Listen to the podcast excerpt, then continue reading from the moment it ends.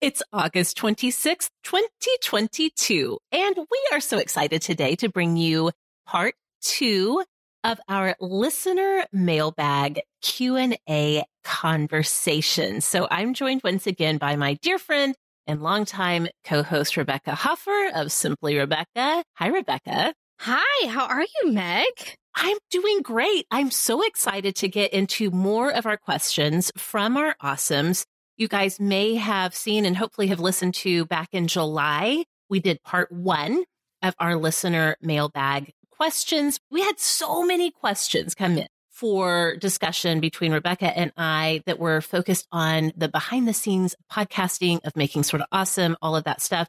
So part one was really focused on, well, the behind the scenes stuff from sort of awesome we also had all of these other questions that were just more personal. And so we didn't want to lose those in the shuffle. So we're here, as promised, doing part two. Rebecca, you went through and grabbed some of the really fun, interesting conversation starter questions. And I'm really excited to get into some of this. I am too. The Awesomes always do such a great job of helping to produce the show. Absolutely. They totally do. You can go back in your podcast feed if you missed our part one. I want to say it was even maybe like episode 399, 398, 399, right before our big 400th episode. So you can catch that. We have a lot to cover. And, you know, our awesomes are so great at giving us great questions, great things to think about and talk about. Thankfully, none of these feel like too. I don't feel like any nervousness feelings. You know what I mean? Oh, yeah. I'm coming into this with a very chill vibe. Yes. I don't feel overly exposed. I don't feel potentially roasted. I think we're going to be just fine. I think so too. The vibe is chill. So, you guys pour yourself a nice beverage and we'll get into it. I'm Meg Tietz, and this is sort of awesome.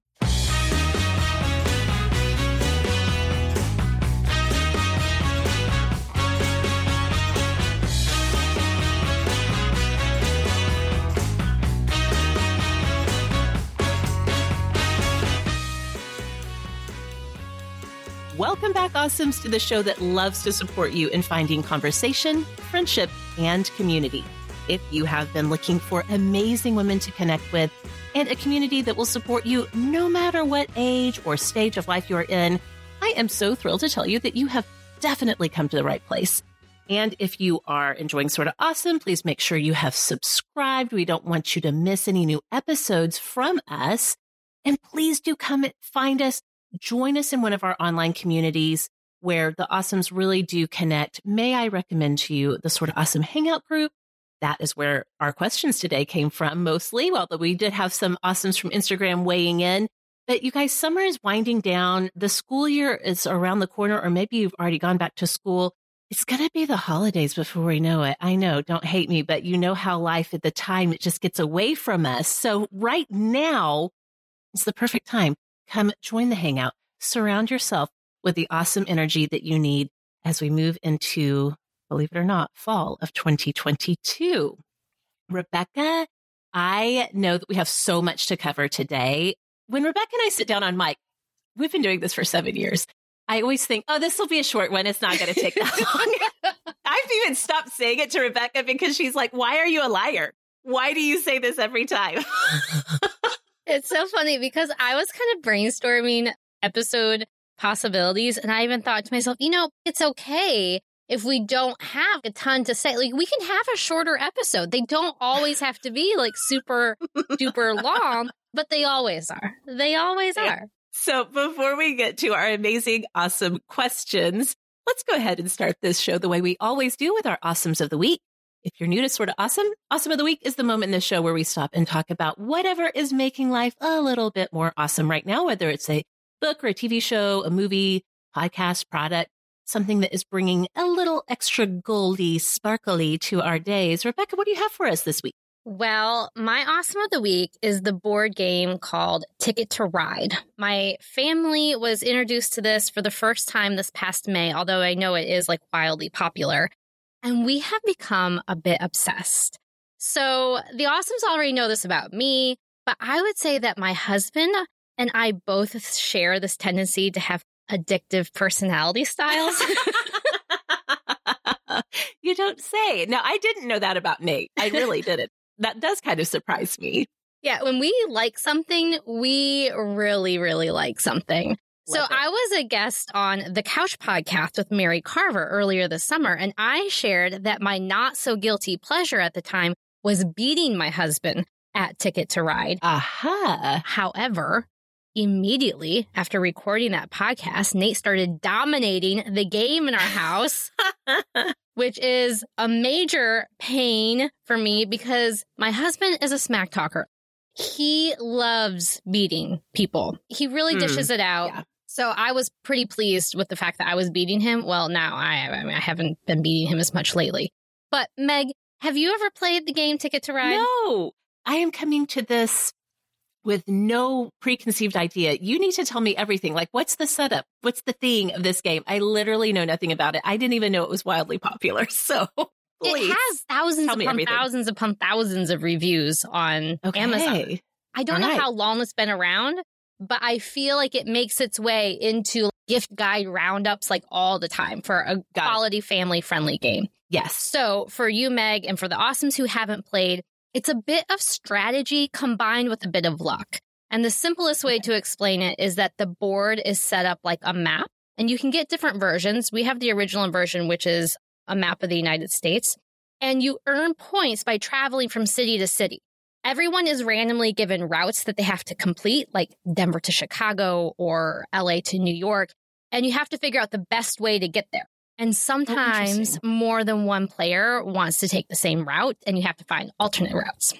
Hmm. Okay. All right. I see the strategy part of this coming into play. Then at the end of the game, everyone reveals the routes that they were assigned, and you earn points for completing them, or you get negative points if you didn't complete them. And the person with the most points wins the game.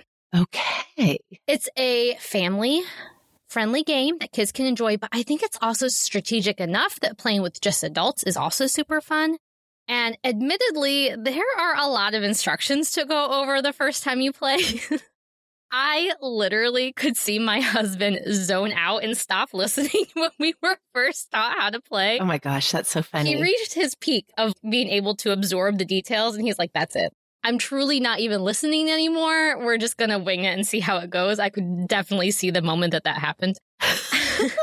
but, Meg, I don't know if you know this about me, but one of my superpowers is explaining how to play Oh games. gosh. Thank God you exist because that is the worst part of playing games to me. And it's interesting. I am a complete weirdo, and I do remember that Nate's Myers Briggs type is an ENFJ. right? That's Yes. right. Didn't we Mhm. decide on that? Okay. Yes. And as a fellow intuitive type, we are not in the nitty gritty of the rules. That is not how my brain processes things. So when I sit down to a new game, I literally get a pit in my stomach because I'm not going to understand these rules. I'm not going to understand what's going on. but thankfully, people like you, Rebecca, with your strong sensibilities, honestly, and your ability to communicate that information, I need you to come explain every game to me. Well, I actually really like doing it. I really Yeah. do. So, Meg, if you or if any awesomes get Ticket to Ride, I will personally send you a video or I will FaceTime you and your family to show you how to play the game. Oh my gosh, so fun. So fun. I love that this has really taken over your lives. I love finding out that Nate has his own little obsessions going on too. Oh my word, that guy. He's so funny. He cannot help himself. Well, that's so fun. Okay, Ticket to Ride. So apparently you can find it on Amazon, other places where Oh, yes. Any major big box store, it is going to be there in the game aisle. Your neighbors have it probably. Knock on their door, ask if you can borrow it, and then FaceTime me and I'll teach you how to play. Perfect. I love it. I love it.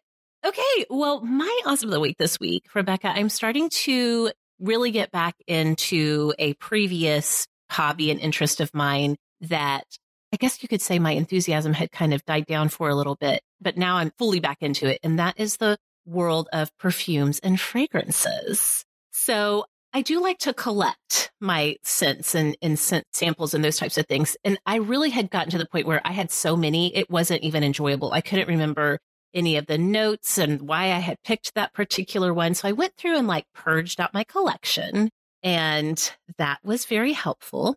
And then I was like, well, now I need some new fragrances, right? Since I, I did the hard work of purging out the ones that were not jiving for me. How many do you think you got rid of? Oh, I don't know. I would say it was probably by the time I was completely finished, probably two dozen scents. Oh, now, wow. again, again, everybody bear in mind, these are the sample sizes. These are not full bottles of fragrance. Even I have a limit. that would be a lot.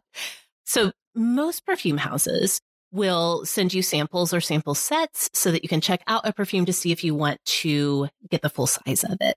So now that I culled through my collection and I was ready to explore some new ones, and I had heard people raving about the perfume house Laurel and June. It is a woman out of Texas, out in the Texas Hill Country, and she's just very passionate about perfume and fragrance. And so she has created her own perfume house, Laurel and June. So I put my first order in about a month ago, I guess. And when I got the box, I was completely blown away by the scents. She has just such a great understanding of what scents really go well together. I love her formulations. I've just been really, really in love with the stuff from Laurel and June. Whitney is the name of the woman who created and owns this company. So I wanted to especially give you guys the heads up on two collections that she just released. And that's why I wanted to make this my awesome of the week. These perfumes have definitely been awesome for me daily. But I did want to let you guys know that she has released her Fall is in the Air collection. So for those of us who are still sweating away in the August heat, but you're ready to smell like fall, Rebecca, I know you guys will get fall a lot earlier than we do. But she has her fall collection out the scents include Apple Picking Day, Mist in the Woods, I Dream in Pumpkin, Give Me Candy, The Witch's Cottage, and Autumn Sunrise. So Oh almost all of these, don't those sound amazing? They sound so good. They sound so Yes. good. Perfect names for fall. They are absolutely perfect. And a lot of fall scents, of course, are going to be more gourmand. They're going to remind you of food. And so if you enjoy a gourmand scent, if you want to smell like cinnamon and Tootsie Rolls and candy and just all of the sweetness of the season or maybe the spiciness of the season, she has got a scent for you. Again, she does all these different sizes, including a small sample size that you can get. So there's the fall collection. The other collection that I am obsessing over, she put out a collection that she's calling her Gemstone collection. They're inspired by either mainstream or niche perfumes. So these are, I wouldn't exactly call them dupes, but they're like use some of the same notes and in- the her scents are inspired by more well-known perfumes. So if you uh, enjoy Versace's Bright Crystal, you might like her Diamond perfume, which is what I've been wearing this week, and I love it. The notes are yuzu, pomegranate, peony, magnolia, lotus flower, musk, and amber. And when I first read that description, I was like, mm, I don't know if this is going to be for me. She sent me that as a, she always puts in a couple of samples with your order. So she had sent me diamond and topaz from her gemstone collection as bonus samples. And I was like, I don't know if this is going to be for me, but Rebecca, I love it. It is so crisp and clean. And I can't stop smelling myself when I'm wearing it. Well, that's a good problem to have. It really is. So I will definitely link to Laurel and June and to the scent descriptions where you can find her recent collections that I am just absolutely obsessing over. Everything I've tried from her, I really, really like. And I love, of course, to support women owned and created and women run businesses. So yeah, Laurel and June is just making me so happy every time I get a little whiff of myself. And that's challenging to say in the heat of the summer that you're like, oh, I smell so good. that's true. That's quite the testimony. definitely. Definitely. Okay. Well, we will put links in the show notes for all of our awesome this week. And of course, we want to hear what is awesome in your life. As I mentioned at the top of the show, we'd love to have you join us in one of our social media communities. You can find us on Instagram at Sort of Awesome Show. Come to the Sort of Awesome Hangout on Facebook. Even if you're kind of off of Facebook, which believe me, I understand, I think it's worth it to check out the Sort of Awesome Hangout because we have so much good stuff over there, including Awesomes of the Week every Friday for you guys. So Rebecca and I are going to be asking each other and ourselves some of these amazing questions that you guys sent in for us. And we're going to get to all of that when we come right back. Okay, friends, it's no surprise to anyone that my favorite color in my wardrobe is basic black. I know it's a little boring, but I'm always looking for opportunities to really express myself through my accessories, really keep that creativity flowing. Whatever your style is, it's time for your glasses to start keeping up. And with Pair Eyewear, changing your frames is easier than ever. You just snap on a new design to transform your look whenever the mood strikes. I love Pair Eyewear. Their website makes it so easy to pick out a new pair of glasses. When you go to look at their frames, Pair's virtual try on lets you sample the whole variety of frame shapes that they carry right from your computer. Now, I went with the Wanda frame. I love it so much. I get compliments on it all the time. And I super love that their base shapes start at $60 and that includes your prescription option. And next, the real fun begins when you pick out your matching magnetic tops. In fact, recently I decided it was time for a little change, so I took myself over to Pair and picked out some back to school inspired magnetic tops. I went with the book club design, which has got a cute little book print on it. And I picked out one that is so darling and so colorful called Colored Pencils. We know lots of you awesomes have been loving your glasses from Pair Eyewear and posting pictures on social media. We love seeing them. So if you've been thinking about it, this is your sign, awesomes. Go ahead and go get glasses that are as ever changing as you are with Pair. Go to paireyewear.com slash awesome for 15% off of your first purchase. That's 15% off at P-A-I-R eyewear eyewear.com slash awesome. All right, friends, gather around. Time for us to talk about something very personal and very much for the grown-ups. As we all know, sex is better when everyone is enjoying themselves. That's why Dame Products designed Eva. Eva is the first hands-free vibrator for couples. You can boost pleasure and connection for everyone involved, all with a little toy that's not going to get in the way. Sharing pleasure during intimacy not only feels good in your body, but it can also increase your emotional connection, decrease your stress levels so you can take those good feelings with you throughout the day. But in order to get there, even the most sexually motivated couples can benefit from a strategically placed little buzz. Enter Dame Products. Dame Products designed its hands-free toy Eva specifically for couples.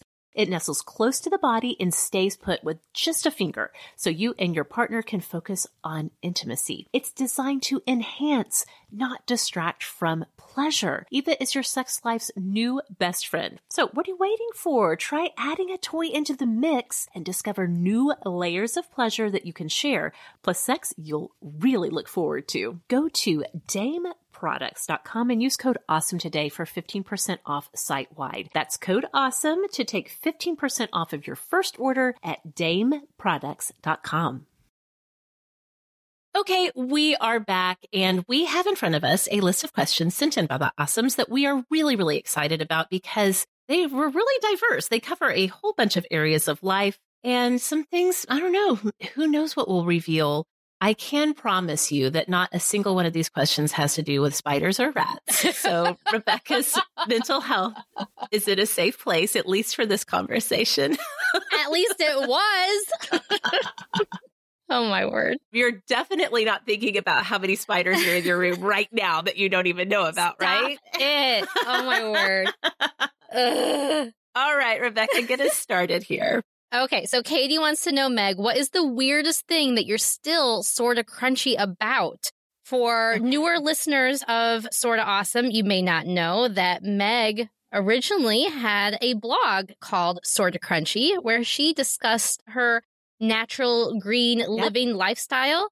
So tell us, what are you still sorta crunchy about? This was such a good question. And I genuinely had to stop and think because number one, as I look around my life right now, Rebecca, am I even a little bit crunchy? Oh like, no, you, you any, lost all your crunch.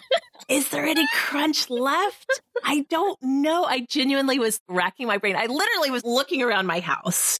What natural family living things do we still do? Now, of course, I feel like once you move out of the baby phase of parenting, that I feel like a lot of natural family parenting stuff is babies, little ones. Mm-hmm. There's that. So I was like, do I even still have any crunch left? Any crunch in my my home? Or is any of it even weird? I will say, as I really have thought about it, Katie, I really did think about this. I think that the most natural thing that I still hold on to is to this day, I am such a evangelist for natural remedies and vitamins and supplements or homemade remedies for things. Now, let's all be clear on things. We go to the doctor, we do conventional medicine. We're not all the way crunchy in that. Of course, we're sort of. But whenever something's wrong or we need a solution for something, still to this day, that's where my mind goes first. If my kids are like, oh, my muscles are hurting, my legs hurt, I'm like, are you getting enough magnesium? or, you know, if somebody tells me they just haven't had very much energy lately, I'm like, how much vitamin B complex are you taking? like, if I ask my children either of those questions, they'd be like, I'm sorry, what? I don't know what you're talking about. I love my vitamins, my supplements, even essential oils. Like if there's ants in the kitchen, which last spring we had a huge ant problem. I'm like, okay, what essential oils do we need for ants? That's where my mind goes. Again, we definitely go to the regular doctor, regular dentist, all of those things. But still in my mind, I'm always thinking, what's the natural approach for fixing this thing, whatever it is? Now, I will say this to be fair, a lot of the things that were quite crunchy when I started Sorta Crunchy as a blog back in 2006 are now a lot more mainstream. It's true. For example, baby wearing. When Daisy was born in 2005 and I discovered this whole world of natural family living, it was not crazy uncommon to see other people out and about with their babies in a sling or something, but she was born in a town outside of Austin, which is extremely crunchy part of Texas. But now you go anywhere, the grocery store, Walmart, library, everybody's got their kids in a backpack or a sling or something, which I think is wonderful. I love baby wearing and would not have survived parenting babies and toddlers without it. But it's just so many of the things that were like, ooh, that's so very, how very alternative of you. Now it's like, I mean, even if you think about alternative period products, which well, was a big thing. That's really what I thought you were going to say. I thought you were going to talk yeah. about your disc. I oh feel oh like your disc could maybe. No, girl, qualify. I haven't. I psyched myself out about the disc again. If you missed Rebecca and I's conversation, was this was that this year or last year? I don't know. We were having a confessions episode where I confessed that I was using the Flex disc and I got it all the way stuck inside me. I think the best part of that confession is that you called their customer support line. I called the customer service support line, the one that comes on, you know, like anytime you open a product and it's like, if you need help, call this. And you always are like, who does that? Raising my hand. You me. wouldn't even call it. your library, but you called customer support when you had a menstrual disc stuck in your hoo-ha. I was in crisis mode, Rebecca, Kyle was no help. What was I supposed to do? I Googled, believe me, before I called, I Googled and watched YouTube videos. Like I did everything I could. And I was left with no choice to call the helpline and they were helpful and we did get it figured out eventually. Okay, so are you using this or you're not using this? No, I haven't used it again because I used it one time after that, but then they're still sitting in my cabinet with all of my other supplies. And every uh-huh. cycle, I'm like, okay, yeah, I'm going to do it. This time I'm really going to do it. But then I get all nervous about yeah, it again. Trauma. I get it. Yeah. yeah. okay. But so, yeah, but okay, you can buy flex discs on the shelf at CVS or Target. That's what I mean. It used to be like you had to go to a natural uh, health food store or right. whatever to find right. alternative period products. And now they're just everywhere. So in that sense, maybe I am still a little bit more crunchy than I think. I mean, I give myself credit for, but it's just maybe we're all a little more crunchy these days. But what about you, Rebecca? We met because we were in a blogging circle and group. Our common theme was either natural or green or frugal living. Mm-hmm. So I know you had some crunch back in your days? Do you have any left or anything that's weird? I think I do still have some crunch left. I was thinking about this and I think that maybe the weirdest thing, I think it's the salt that I buy. So I was oh. cooking with some friends and they were talking about the salt that they buy and that they can never remember. Are we supposed to buy the iodinized salt or the non iodinized salt? And I was like, well, I don't know. I haven't purchased salt at a regular grocery store in years. And they're like, what? they're like, are you going out and harvesting sea salt, Rebecca? Where do you get it? Well, I get it from Amazon of all places usually, but I I buy Redmond real salt oh, And oh, yeah. Redmond was a huge Redmond Real Salt. I mean, they sponsored so many blog posts of people yes. in our natural living community. I believe the deal with them is that their salt still contains some mineral nutrients that is supposed to yes. be good for us. Instead mm-hmm. of it mm-hmm. being stripped of all of that, it's kind of still left in there. And right. you can buy it in bulk packages. And I have been buying my salt online for years and years and years. Okay. That's really interesting. When you said that, my mind was transported back to a time and place. I do remember reading so many blog posts in our blogging days extolling the joys of the Redmond salt. So, mm-hmm. Yes. So interesting. So interesting. Okay. Well, next question. Awesome Shell asks If you could live in a fictional world, which would it be? Would there be the fictional house that you're living in? Would you have your fictional family? Rebecca, what came to mind for you with this question? So, the first thing that came to mind was going back to my binging roots. And I think it would be fun to be in the Gossip Girl world. Oh my gosh. yes, I put that on my list too. I just think the fashion, the deep friendships, there is always something spicy happening in their love lives that would be fun. You know, maybe yes. I could be Serena's identical twin sister. I just there you go. That would be so much fun. They're rich, yes. you know. Oh yes. my goodness, it would be quite the change from my actual real life. So I just think it'd be a lot of fun. I absolutely put Gossip Girl as my sort of runner up because as I thought about this question, that just kept coming to mind. I was like, I don't know exactly what this says about me as a human, but I would definitely love to live in the Gossip Girl universe for sure.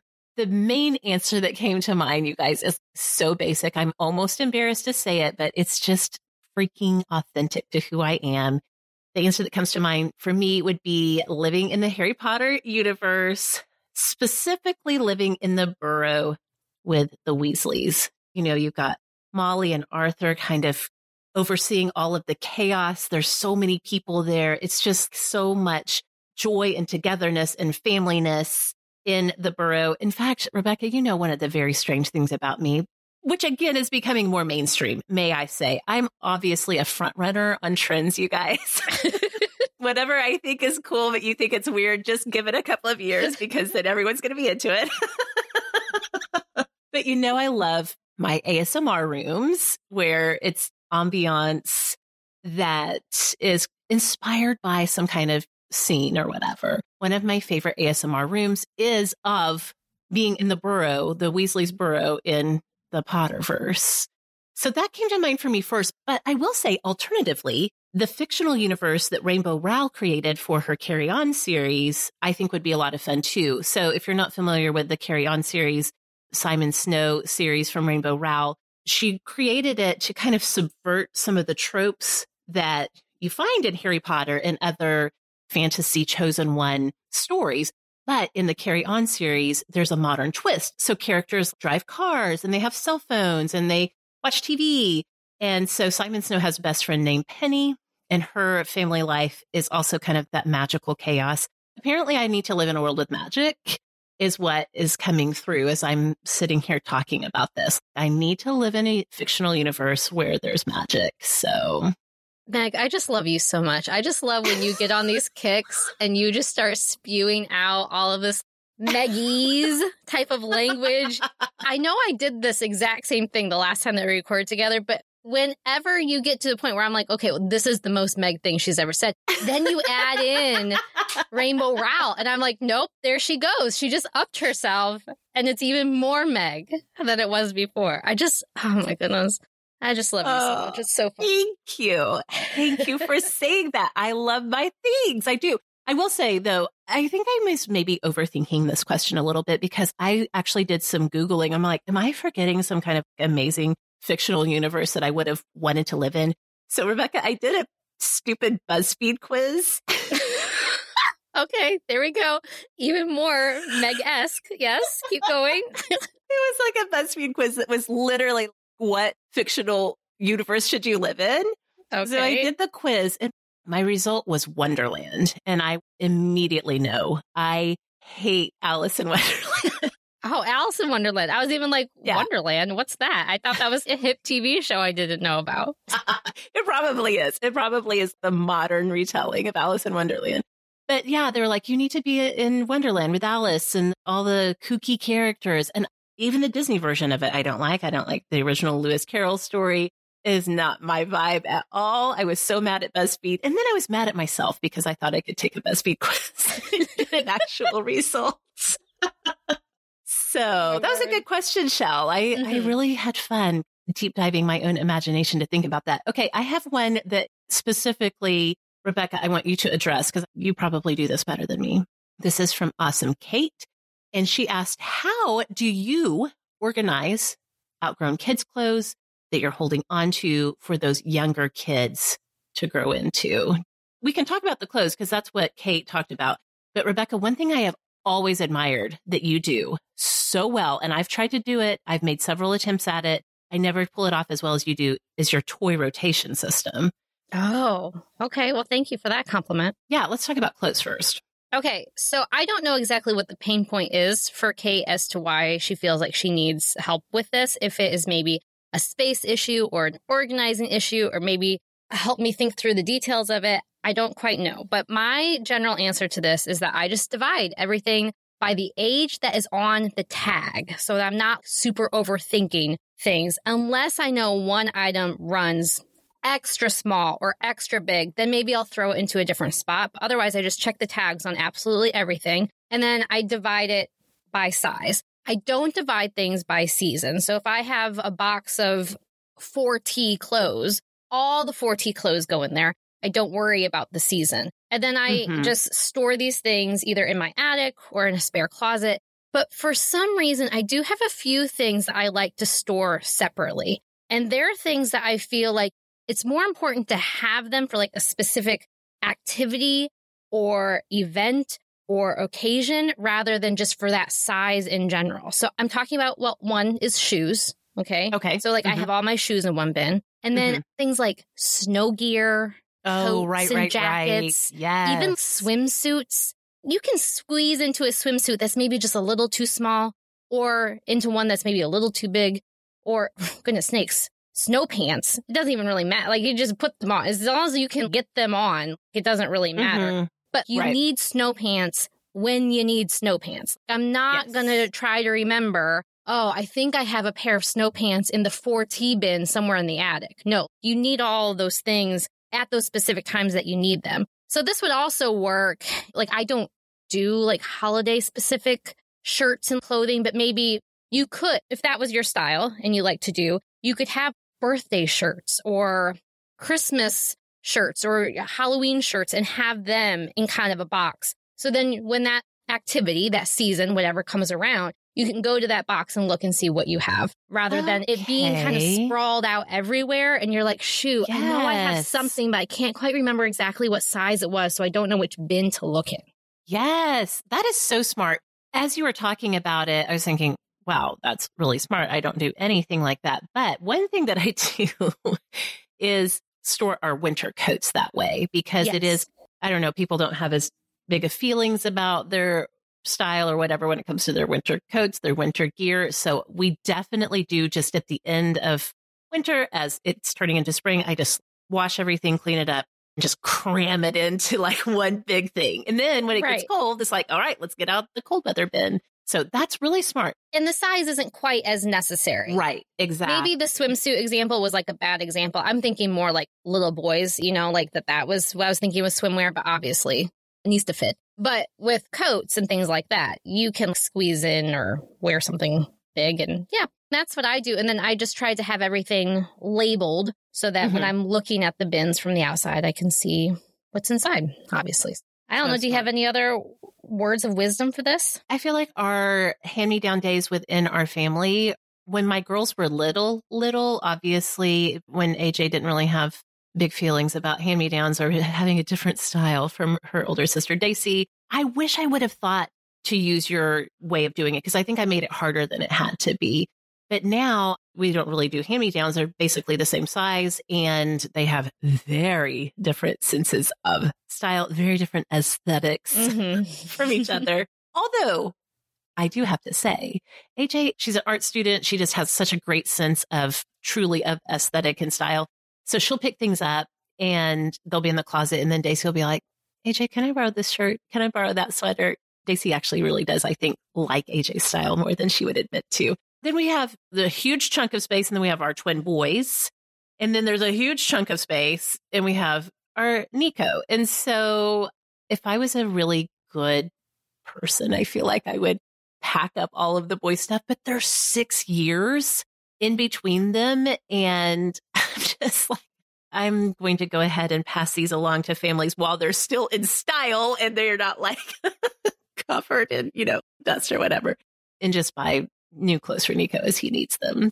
Yeah, we have these huge age gaps in our family, which I feel like doesn't work quite as well for the hand me down situation. But you have always done a good job of organizing and rotating toys. I know Isaac, the baby of your family, is getting older, so I don't know if this is still an issue, but do you guys kind of still do a toy rotation or everyone just kind of have their stuff now? Well, it's funny that you say that. First of all, I wasn't prepared really to talk about this, but just just yesterday I pulled out a new bin of toys and I feel like my kids are playing less and less with toys these days. And I think yeah. part of it is because obviously, I mean, Grace, she's going to be 13 here in yeah. a couple months. So part of it is age. And I feel like also Noah and Isaac play a lot together, but they yeah. do a lot of sports together. They do a okay. lot of wrestling and like throwing a ball back and forth together. And it's not so much a lot of sit down and push cars around as much as maybe right. it used to be.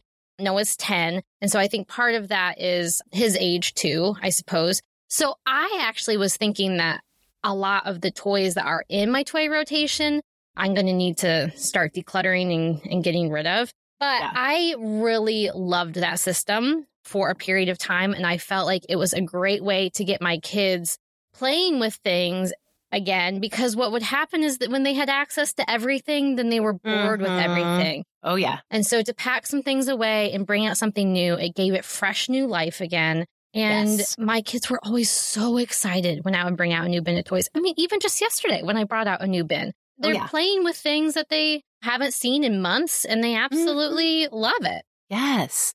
That's so fun. When you said talking about them getting bored, uh, this morning, for the first time that I can recall, Nico, who is three, was like, I'm bored.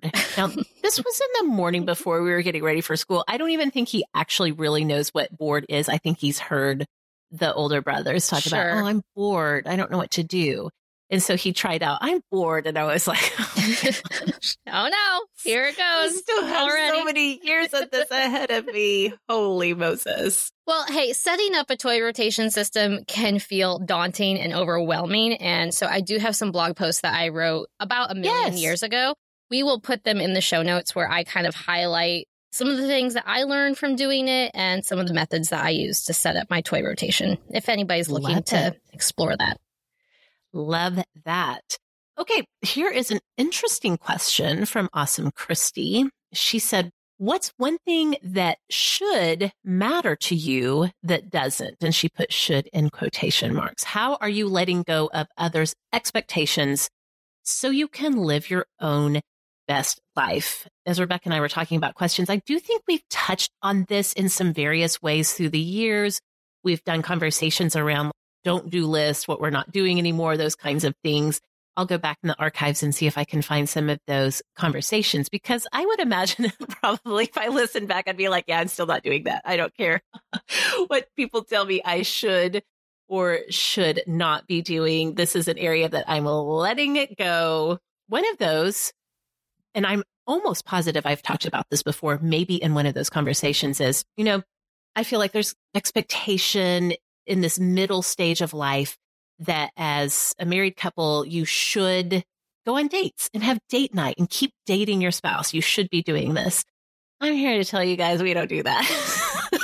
we just have never been date night people. I know lots of people love it and I would absolutely encourage you with enthusiasm and gusto. Go out there and have those date nights.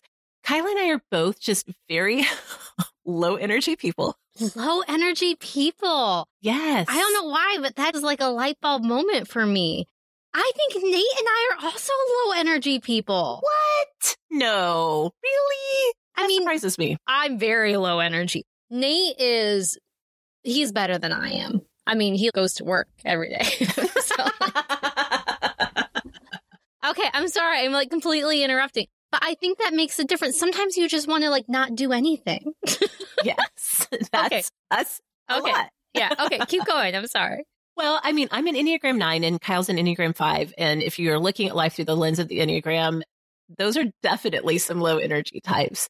We have all of these kids, although I will say, leaving the house now that our oldest is 17, it's a lot easier than it used to be, but still, again, drains the energy. Yeah. Kyle loves to cook. He's really good at it. So going out to eat is not always the treat that we're looking for. I don't know. We just don't do date, date nights. And that's not to say that we don't spend time alone together. We've always been more, I guess you could call it home date nights. Some people might call it that. We watch movies together. We binge through TV series together. We have cocktails after dinner, like whatever the thing. We have always spent time together. But we're just not big, like, oh, we're going to go out on the town date night kind of people. And I don't know, it's working for us, even though all the shoulds would say you should keep going on dates and all of that. That's one that comes to mind for me. What about you, Rebecca? Well, I think a message that I hear a lot from people, especially people who have teenagers. So I'm not quite there yet, but I hear this messaging that I want to have the house that all the friends are over at. I oh, want yeah. to be hosting. I want to be a friendly house. And again, I think when you have teenagers, there's a different pressure for that Yeah. that I haven't quite reached yet. But still, with my kids, I don't do a lot of quote unquote play dates with my kids. They don't have a lot of friends over.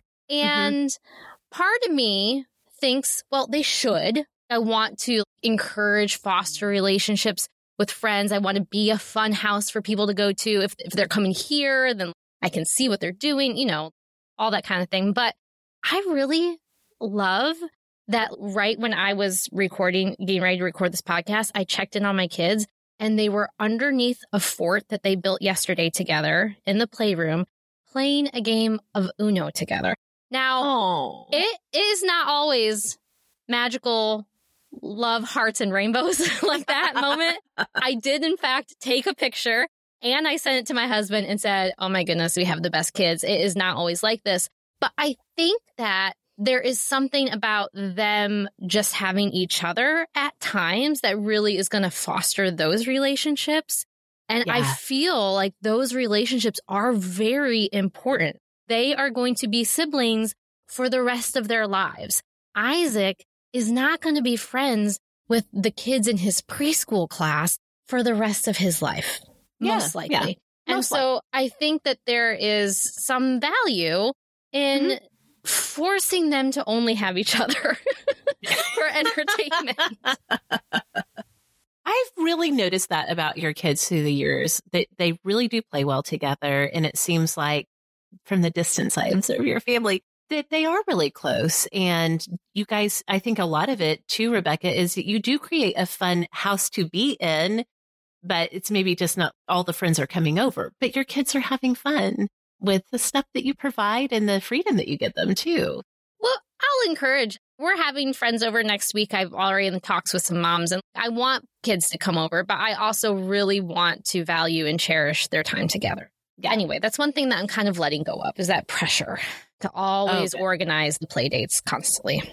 Yes. And if there's one thing that we are always about here, it is letting go of the things that make us feel pressured and like we have to live up to a certain standard or those types of things. So, all the freedom and permission to do that. Okay. We have even more questions from the awesomes that we're going to get to in just a few minutes when we come right back. Hey, friends, if you keep on saying that you need to make a budget, but then you never end up doing it, or if somehow you just like keep missing your credit card payments, if you're honestly afraid to look at your bank statements, then it's time to take back control of your financial life. Meet Rocket Money, formerly Truebill, my very favorite financial app. So, why did Truebill change its name to Rocket Money? Well, we'll tell you what we heard. Truebill, now backed by Rocket Companies, has grown from a bill management app into a full on personal finance empowerment tool that helps over 3.4 million people with budgeting, lowering bills, canceling subscriptions, and more, saving each of their members on average $700 a year. And with all of that growth comes the next evolution in Truebill's story, a new name. Bottom line, Rocket Money is everything I've been loving about Truebill, but with a fresh look and feel. So you know what I'm going to tell you to do? Start canceling your unused subscriptions and save money at rocketmoney.com slash awesome. That's rocketmoney.com slash awesome or download the app from the Apple App Store or the Google Play Store. Hey friends, you know how much we love to get out there and grill, and we have been eating so well this summer when Kyle serves us meat fresh off the grill. And this summer, you can add some power players to your grilling lineup with ButcherBox. ButcherBox is the subscription service that delivers high quality meat and seafood right to your doorstep.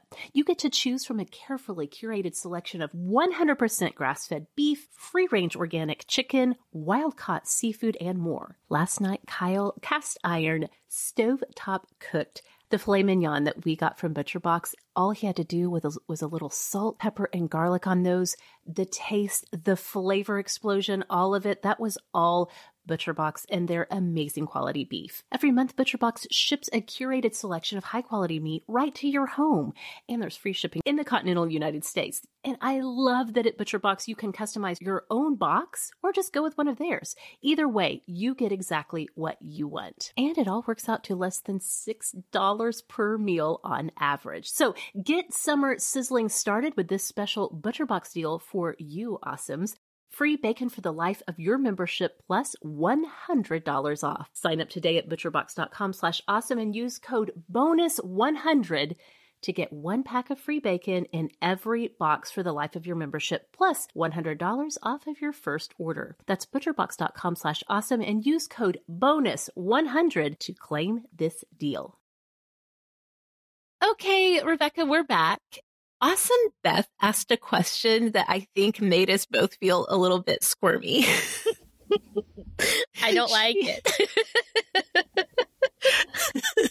she asked, "Oh my word, Meg! I'm sorry. You just you just scared me so bad. I this might need to be cut from the audio. It might not. Be, it might not. What's happening? It might not translate well to audio. But you're you're holding I'm holding a wooden spoon. Why is there a wooden spoon in my bedroom? You're holding a wooden spoon in your hand, and just off camera, your hand was out, so I couldn't quite see it. And then you like tapped your shoulder with it, and I was like, "Who is tapping on Meg? There's somebody in her room. Who is that?" And it oh was oh Meg playing with a wooden spoon, hitting her own self in the arm with a wooden spoon. I literally jumped a little bit. I'm like, who's there?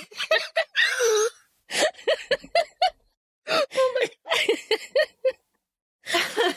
Number one, why is there a wooden spoon in my bedroom? I don't know. It's like but a it was on my bed. wooden cooking spoon. yes. It was on my bed, not for any sexy reasons, you guys. I don't know. I'm guessing the reason for this is Nico. But I picked it up and made it into sort of like a primitive fidget spinner. I've just been like messing with it while we're talking. I did not mean to well, alarm you though. You're often like playing with things. Like usually it's a hair tie that you're yes. moving around in your fingers, but it was yeah. just off camera enough. And then it swung into camera and I was like, what's that? I literally cannot breathe. oh my gosh. and I had to remind myself, you're not actually in the room with her. You don't need to be startled by what's there. that's that's Meg's. Or maybe you should be like, thank you for looking out for me. Somebody is like, oh my gosh, there's an intruder. that's hilarious. And it's going to take me just a second to collect myself. Okay, back to this question we don't want to answer. Yes. Yes. We were just putting off answering it, honestly. Awesome Beth asked, Where do you see yourself in five years? What would you want life to look like? Rebecca, you and I both agreed these kind of questions kind of make us break out in hives a little bit, right? I don't like goal setting. I don't like disappointing myself. So I don't mm. like, I don't like to set big goals. I don't know why. It's just not my natural tendency. I think lots of people have five year, 10 year, 15 year plans. I don't. I'm just, let's just go with the flow and just see what happens. I am the same way. Maybe this is our P of our Myers Briggs personalities coming out. I will say, Rebecca, you even in our sort of awesome Slack, you were like, let's kind of schedule some recordings. Here's when I can record my October show. And I was like, mm, how am I supposed to know what I'm doing in October? I literally had some heart palpitations just thinking about October. I know. I'm so sorry. It's just my September is really crazy. I know. I know. And that's good. And I had even said, yeah, let's let's kind of get on top of this. Let's get some dates on the calendar. But when you came at me with October, I was like, oh my God, I don't even know. I barely know what I'm going to be doing next week. And so when somebody's like, where do you see yourself in five years? I just shut down.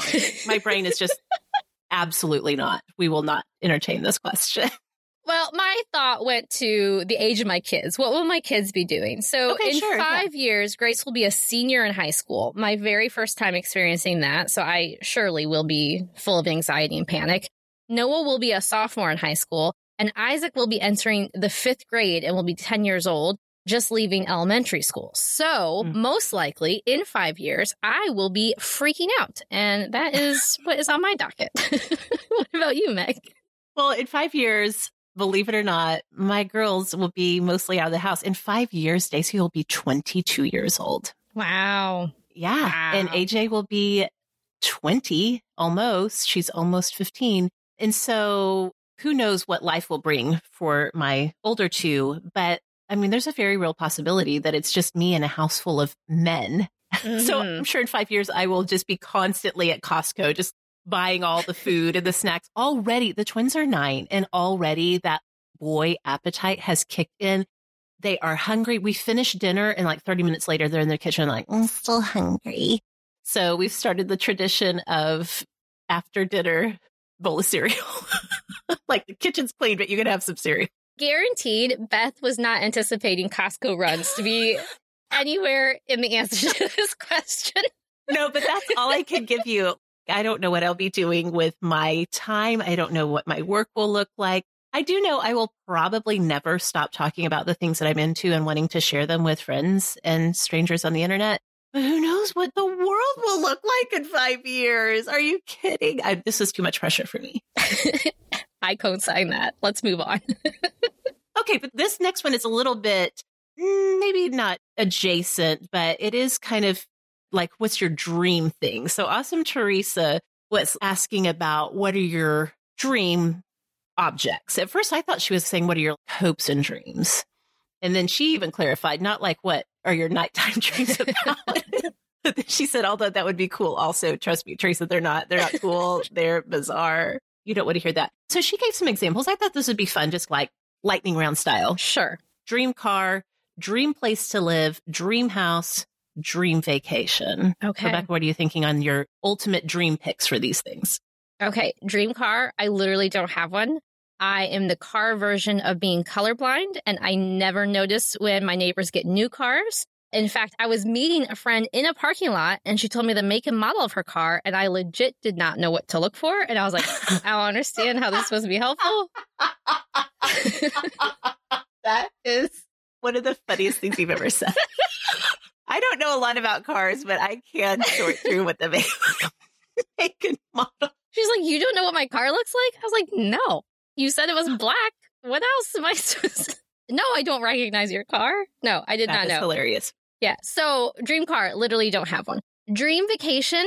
I mean, I would love to see some other different places and cultures in the world, but ultimately, when it comes down to it, it's like relaxation. So I think my dream vacation would be an all inclusive resort where I don't have to worry about money because I've already yeah. paid for everything ahead of time. Yes. And I don't have to make a lot of decisions. I don't have to yes. research which restaurant should we try out. Yep. Well, it's like five blocks this way, but then there's one that's 10 miles this way. I don't need to worry about that because it's all just right there. So that would be my dream vacation. That is the most Enneagram 6 answer I've ever heard in my life. but it makes sense. That story checks out. I can see how that would be so relaxing for you, for real. Okay dream house would be a farmhouse in the country, but without the farm, because Nate and I do not like doing any kind of landscaping or outside work. I would like a little more space. I live in town and my neighbors are very close. I could use a little bit more of a buff. I like people being around though. So when it comes to like my dream place to live, I Yeah. kind of think I like the idea of some sort of secluded community, but not really like a commune because I don't want to have to grow my own food, but maybe a retirement community with lots of trees and walking paths, somewhere where I can have something pretty outside my house to look at, but I can walk to the community center when I need a little extroverted energy to get out. Okay. I like that blend for sure. For sure. Those are good. Those totally make sense for you. Dream car. I'm not really a big car or vehicle person either. I'm just not. But I do know if you're talking like your dream dream, the 2022 Jeep Grand Wagoneer is this massive tank of a luxury big mama vehicle. I have a Suburban right now, which I have been regretting daily in the gas price age that we are in now. But with all of these kids and all of their gear and all of the stuff and driving them around town, I've really enjoyed having a Suburban, except for the gas prices. But this Jeep Grand Wagoneer is like sex on wheels in a vehicle. Oh my goodness. Okay. Except instead of being sexy, sexy, you're just hauling your kids and all their stuff around. It looks so dreamy. And the most luxury of luxury of that is a hundred thousand dollars.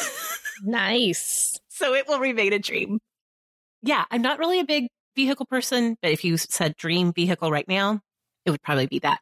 Dream vacation, my sister has me completely sold on Greece. I didn't even know how much I wanted to go to Mm. Greece until my sister Emily spent two weeks there on her honeymoon.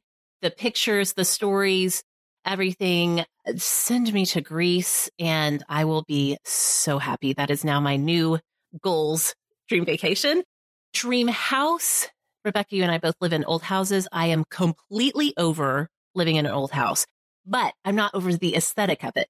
So my dream house would be a new modern house. It's got all the modern things that you want in a house in terms of insulation and closets. Central air. yes. Well, we do have central air, thankfully, but truly, uh, there's so much about living in an actual old house. And I know y'all's is older than ours even that I'm just over, but I want a house that is new, but it's built to look old, Yes. built with the older charm to it, but it is all the modern things that you want. I'll take House. that. I'll sign up for that. for sure. Dream place to live. I'm not picky. I would love to live on the water somewhere though. I am so tired of being landlocked. I would love to live on a coast. Put me on the coast somewhere. And that would be so dreamy. So that was fun, Teresa. Thank you for asking our dream things. Maybe we could even come up with some more categories for that in the future. All right. Our friend, awesome Jesse Lee asked, what was your least favorite subject in high school and why? I don't even know if I know what to pick for this for you, Rebecca. What was your least favorite? Math. Okay. It's too Just left math brain. across the It's board. just too left brain. I just didn't get it. I struggled all the time. I would not have passed my math classes without the help from my friends. My brain just doesn't work that way. Okay. Mine's similar. Mine was physics. I made two B's in high school. One was in driver's ed and the other was in physics.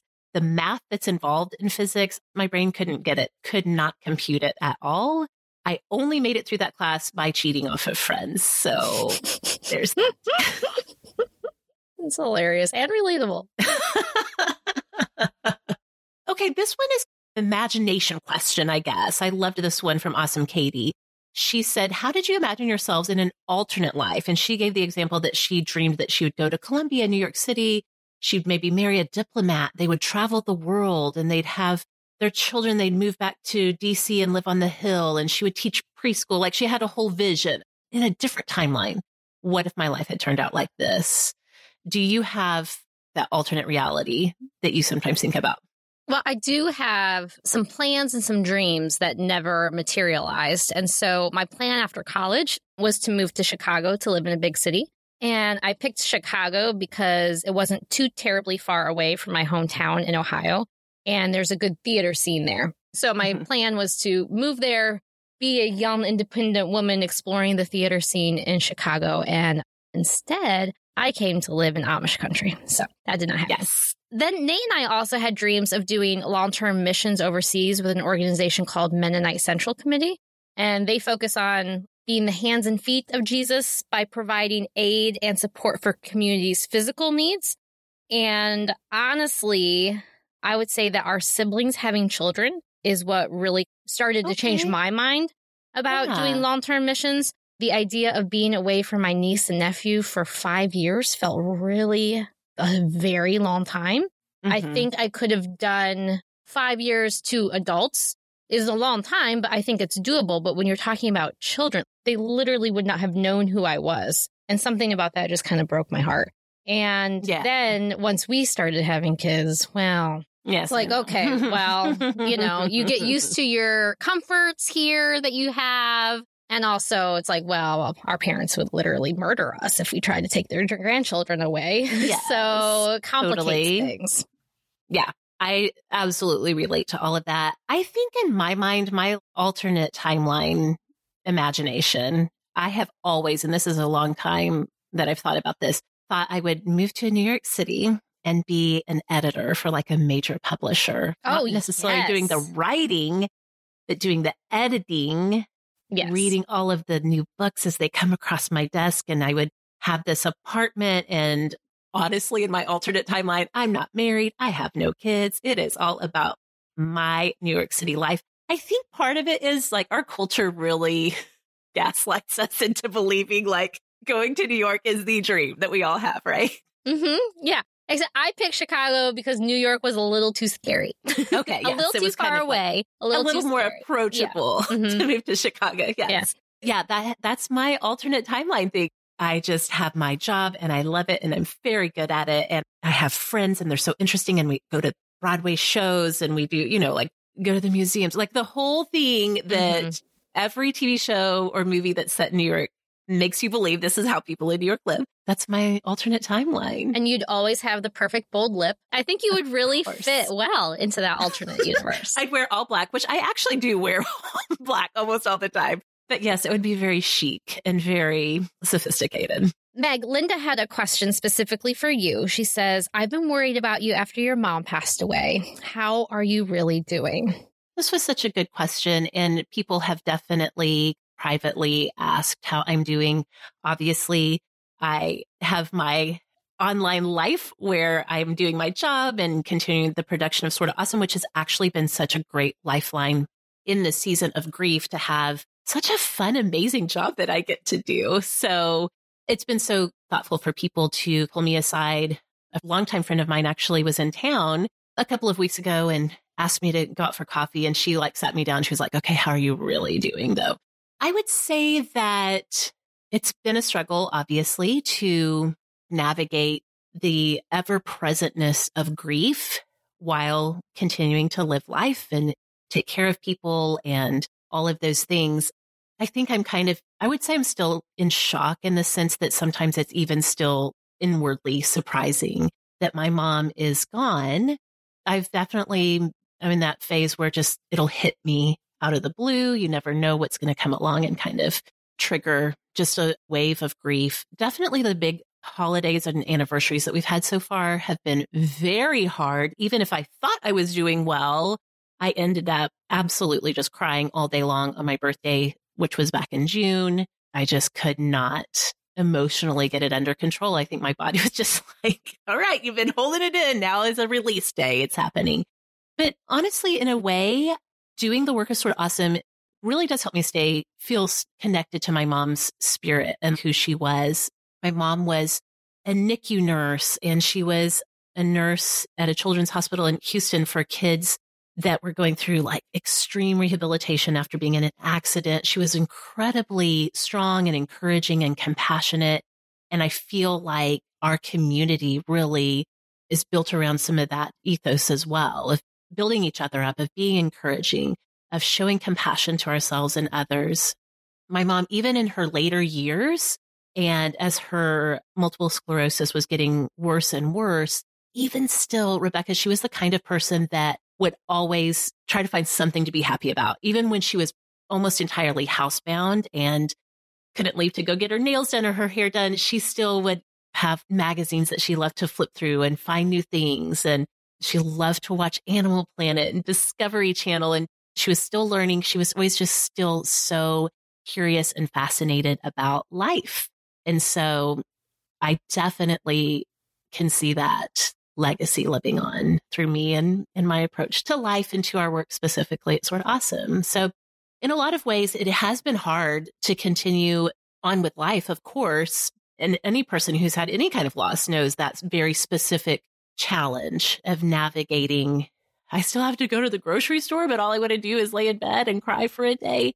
But I'm thankful. I'm thankful for the ways that I see her little reminders and touches and winks from her in day to day life too? That was a good question. It's really beautiful the way that you were able to see her in the powerful work that you're doing. And, you know, it's a good reminder to all of us that in the world of the internet, podcasting included, you're always only seeing part of the story, oh, right? Yes, and the yes, same applies yes, to if you have an office job and you're seeing your yeah. coworkers, you're only seeing a part of their story. And we're thankful to have you continuing to show up for us, Meg, and let your light shine. And your mom definitely left a beautiful legacy behind with you. So I'm glad that you're continuing that. Thank you for saying that. That means a lot to me. Okay, we have one last question to kind of wrap things up. This is from Awesome Page. I thought this was such a fun question. She said, Which podcasts have you fangirled over? and felt like the hosts were your IRL friends, like how all of the awesomes feel about me and you, Rebecca, and also Kelly Gordon. I'm curious to hear do you have podcasts that you feel like we would totally jive if we met in real life, or you just, I don't know, you just have fangirl feelings over? Well, I think I would really get along well with Sarah MacLean and Jen Prokop. They are the hosts of the Fated Mates podcast, where they talk mm-hmm. about romance novels. I would love to just sit and have coffee with them and ask them questions about books that I have loved to get their opinions on things. And I think that we are maybe more in similar stages in life. I also really, really love and adore Emma Gray and Claire Fallon from the Love to See It podcast, except they are way too cool for me. So we would not actually be friends. I get that. I relate to that feeling. Yes. Their podcast is a recap podcast of the Bachelor franchise. And I have really appreciated their voice in my ear throughout the past several years of consuming Bachelor Nation content. And looking at it through the lens of racism and messages about body image and feminism and just what is this show saying and reflecting back about our society and how mm-hmm. can we challenge it? And i just think they just are smart women. I don't always agree with everything that they say but i really have learned a lot from them and really appreciate them pulling some deep insights out of a very very shallow show and yes. it is part of the reason why I'm still watching that crazy show is because of the balance of having that deeper conversation that goes along with every episode. So also, it would be really trippy, I think, for me to sit down with Emma and Claire because in my mind for, I don't know, a really long time, I thought that their voices and their actual bodies were flip flopped. When oh. I would oh. listen, I'd seen their images, yeah. but I pictured one voice coming out of one body and the other voice coming out of the other body, and I was wrong. And it still messes me up to this day that when I listen to them, I still picture the opposite voice coming out of the wrong that is body. Too funny. so funny. So I think it would be a lot of fun just to actually physically hear and see their voices matched up with the appropriate body. that is too funny. Yeah, I really thought about this because you guys know, even before we started Sorta Awesome, I was a huge podcast listener and fan and fangirl of podcasts. So I feel like my list has changed over time. There was a time when I super, super loved Babysitters Club.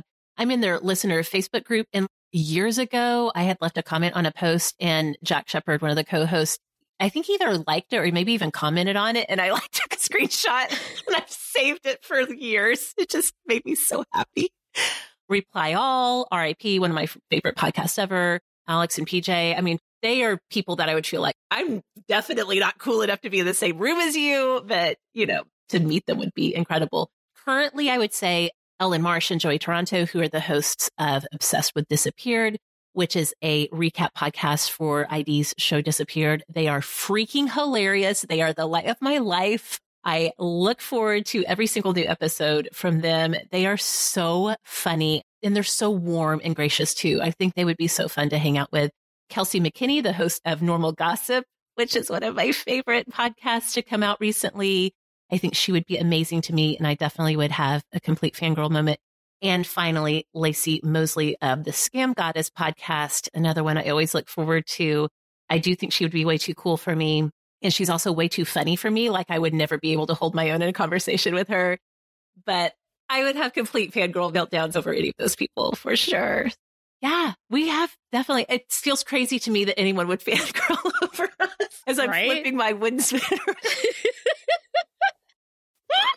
and freaking Rebecca out. I feel extremely ordinary. Yeah. Yeah. We're not fangirl worthy material. We're so dumb. But I do understand truly from the listener side, the people that you feel like you spend so much time with that you right. just would have a real moment over meeting them. Oh my gosh. Well, Rebecca, as per usual, we think it's going to be a short one. No, it's a deluxe sized episode that we're wrapping up here. If people want to find you to talk about these things or anything else, where's the best place to find you all around the web? My website is simplyrebecca.com, and my favorite place to hang out on social media is Instagram, and you can find me there at simplyrebecca. Okay, you can find me on social media at Sorta Awesome Meg. You can find this show by searching Sorta Awesome, whatever platform you're on. We would love to have you join us in one of our communities come and hang out with us. And if you're talking about us online, please go ahead and use that hashtag sort of awesome so we can find you and hear what you have to say about us. So, awesomes, thanks so much for listening. We'll see y'all next time.